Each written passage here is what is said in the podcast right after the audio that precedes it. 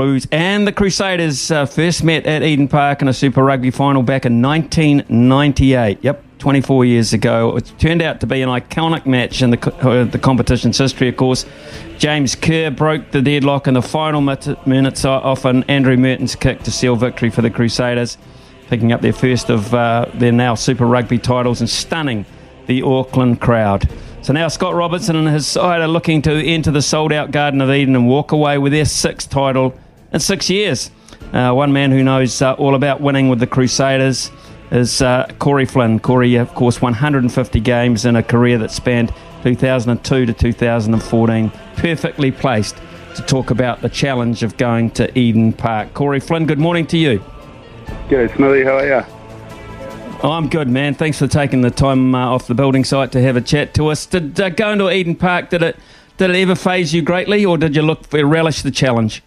Um, no, I wouldn't say it phased us. I mean, you always know that uh, whether it be you know whether it be a round robin or final, you know the, the Blues are going to be pretty pretty special team, and um, I've been on the on the back end of a of a couple of hidings and also a couple of good wins, but um, yeah, I mean, it's a, it's a great place to be able to go and play. Looking back on, on your time uh, in Super Rugby finals, is there one win that was more memorable for you than any other?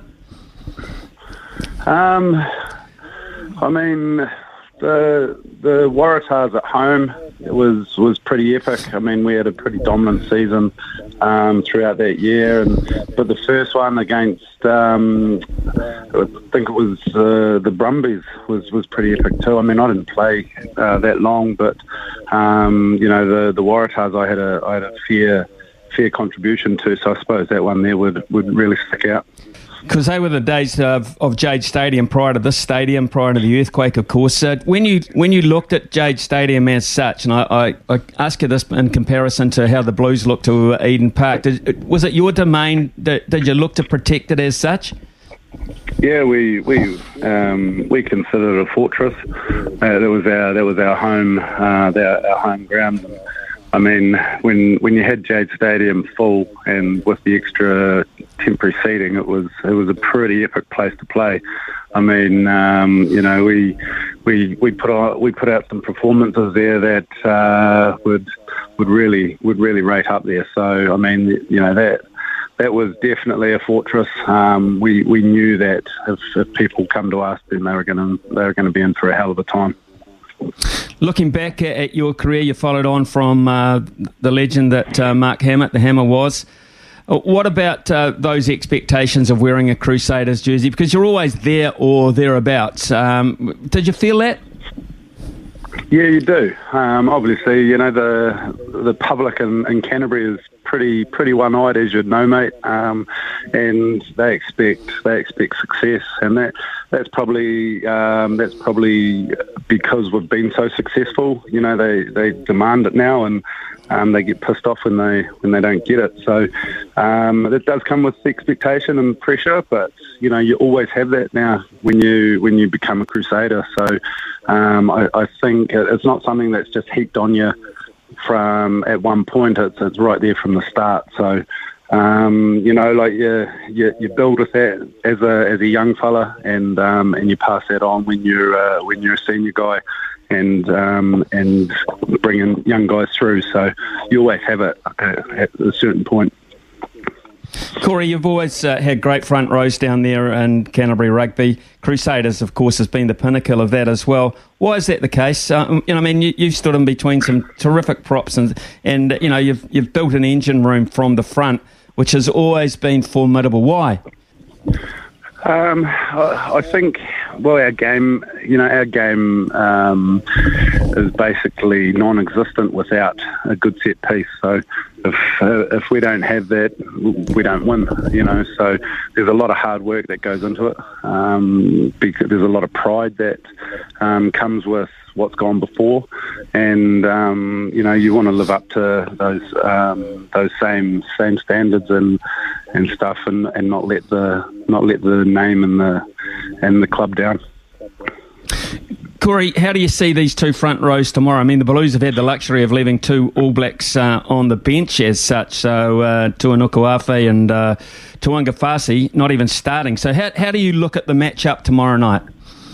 Yeah, it's huge, and I mean it's so exciting in terms of uh, if, if, that's the if, if, that's one of the talking points, you know, uh, a Blues front row that's leaving two All Blacks on the on the bench is is pretty exciting. Um, you know, you've got the Crusaders who are who have have had a couple of injuries and stuff like that, but you know they're they're holding their own. So it's it's going to be a massive matchup right across the park you know, it's, it's I, I, just can't wait to watch it. Oh, I can't wait to watch it either, and I, I hope, like hell, and I would imagine you do too, that uh, it won't be referee dominated. Uh, and you're in the best position to talk about this. The, the legislation and the, the, the resetting of scrums, etc. H- how do you look on the way that the scrum is uh, administered? I guess these days, as much as anything else. Yeah, it's. Uh, Oh, it's a tough one, mate. I, I, think it goes higher than, than the referees. You know, the, the referees are just doing their job. You can't you can't sort of put too much on them because it's it's the rule makers that are that are making the mistakes in terms of what the what they're trying to achieve, and um, you know the players are just, just doing their job to, to what they the, what they think the um, the rules are, and the referees are just thinking, you know, they're administering and refereeing the game the, the way that they see. So it's the guys that are actually making the rules that are the cocking this game up. So, what would you like to see in terms of the engagement, mate? If you if you were a rule maker, would you what adjustments would you make? Um, I think uh, as soon as as soon as you see anyone going in, that's your that, that, that's your that's your class for penalties. Um, oh, in terms of resets, I would I would have one and then it'd be straight to penalties. You want to see the game going. I mean, you want a contest, and if you lose scrums, you lose rugby. Uh, you might as well just play league. So you need to actually keep the game as it is, but um, you just need to because you you want to speed it up as well. You don't want resets after resets, but you know you want to have that contest all the time. Uh, Corey, what about the way the game, uh, aside from that, is, is sort of being dominated by cards? Uh, uh, it's a it's a major talking point for, for us on radio and, and our, our listeners, etc. And I imagine from time to time with your mates or your your, your colleagues, uh, you talk about it as well. it's differed so much even from your time. Yeah, it is. Um, you know, and and that's. I suppose they're trying to make the game safer. Um, well, that's their that's their reasoning whether whether it's having that effect, who knows? Um, you know, but uh, the players themselves have actually got to get better. You know, they they know the rules, um, and uh, the the thing about being a professional footy player is you're always on the limit.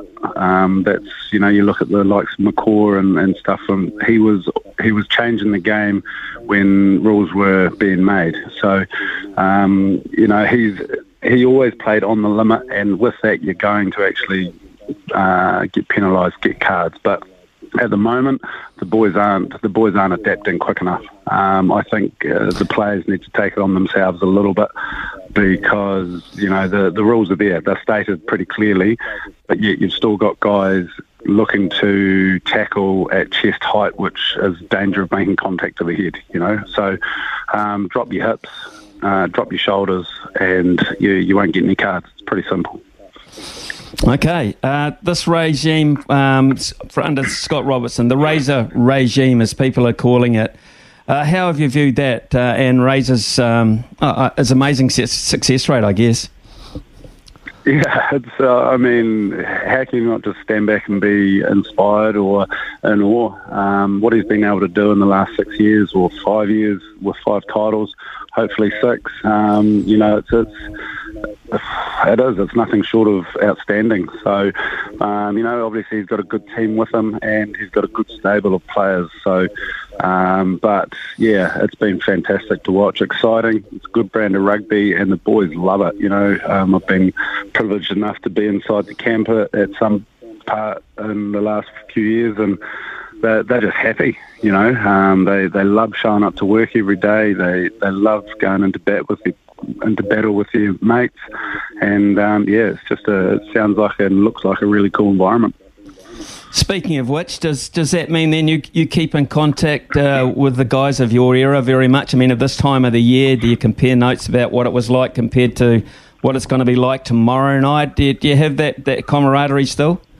Yeah, you know, you, you obviously got the guys that you spend a bit of uh, more time with and stuff, so you keep in contact. We actually we actually had a Crusaders alumni get together during the quarter final and went and watched the game, and um, we had a good turnout for that. It was it was uh, it was cold as tits, and I didn't really enjoy the game as much. Um, you know, it was a great advertisement for this new stadium, but you know, we got together and the boys the boys talked about how good um, the boys are going, and, and you know how impressive it is to watch. So it's quite cool. You know, that's um, yeah, you you get there and and you talk about um, the the way it is or the way it was, and um, but no, I mean, you always keep in touch. Corey, you played over 300 first class games. Uh, you hung up your boots after 17 years of professional rugby, which uh, in your particular position is an amazing uh, achievement. Um, what does life look uh, like for Corey Flynn these days? Yeah, any involvement in rugby at all? Yes, I um, I was doing a little bit of throwing coaching with the Crusaders. Um, this year, and um, I coached my wee boys team, uh, high school old boys under 13s, um, and I'm actually pulling on the boots this weekend for a Div 2 club in Christchurch. So, still got a bit of involvement in rugby. I mean, I love the game. You know, uh, I'll watch it. I'll watch it till I'm, till I'm uh, really grey and old, and probably in a in a box. So, um, but yeah, I mean. rugby's uh, rugby's all is, is definitely part of my blood, and um, I love the game. Corey, wouldn't it be great? Uh, not that it won't happen this year, of course, because it's at Eden Park, but at some stage in the future, for the future Crusaders to run out into a plush new stadium. Uh, Razor's been outspoken about it. Uh, Jace Ryan has been as well. Christchurch has got to have it, doesn't it? Simply.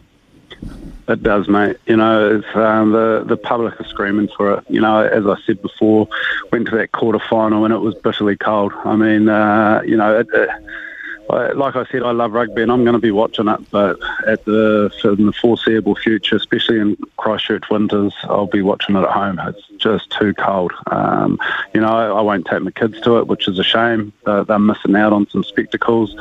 Um, but yeah, it's uh, that is they need it, and um, you know if uh, if if we get one, then you know it's, sort of the old field of dreams.